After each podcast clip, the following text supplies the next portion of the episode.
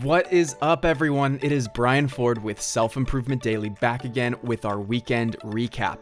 Now, let's review.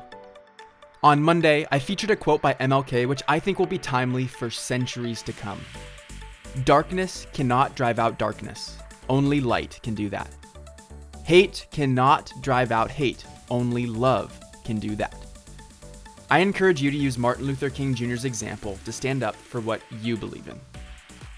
Tuesday was a technical tip about the difference between algorithmic or process based tasks and heuristic or creative tasks.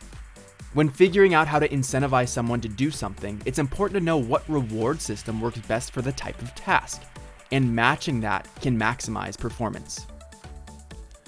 Wednesday was a deeper topic. Let's talk about what it represents.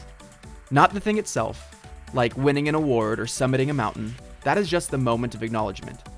It's in that moment where we think about what it all represents to tap into the real growth and fulfillment that you've experienced as part of the process of getting to that point. It's not what it is, it's what it represents. Thursday, I featured lyrics from a country song by Tim McGraw, Humble and Kind. To quote the song, hold the door, say please, say thank you. Don't steal, don't cheat, and don't lie. I know you got mountains to climb, but always stay humble and kind. Humility and kindness are two virtues we need to protect and remember at all times in our lives. Then, last on Friday, we heard from tomorrow's self improvement sit down guest, Natalie Kogan.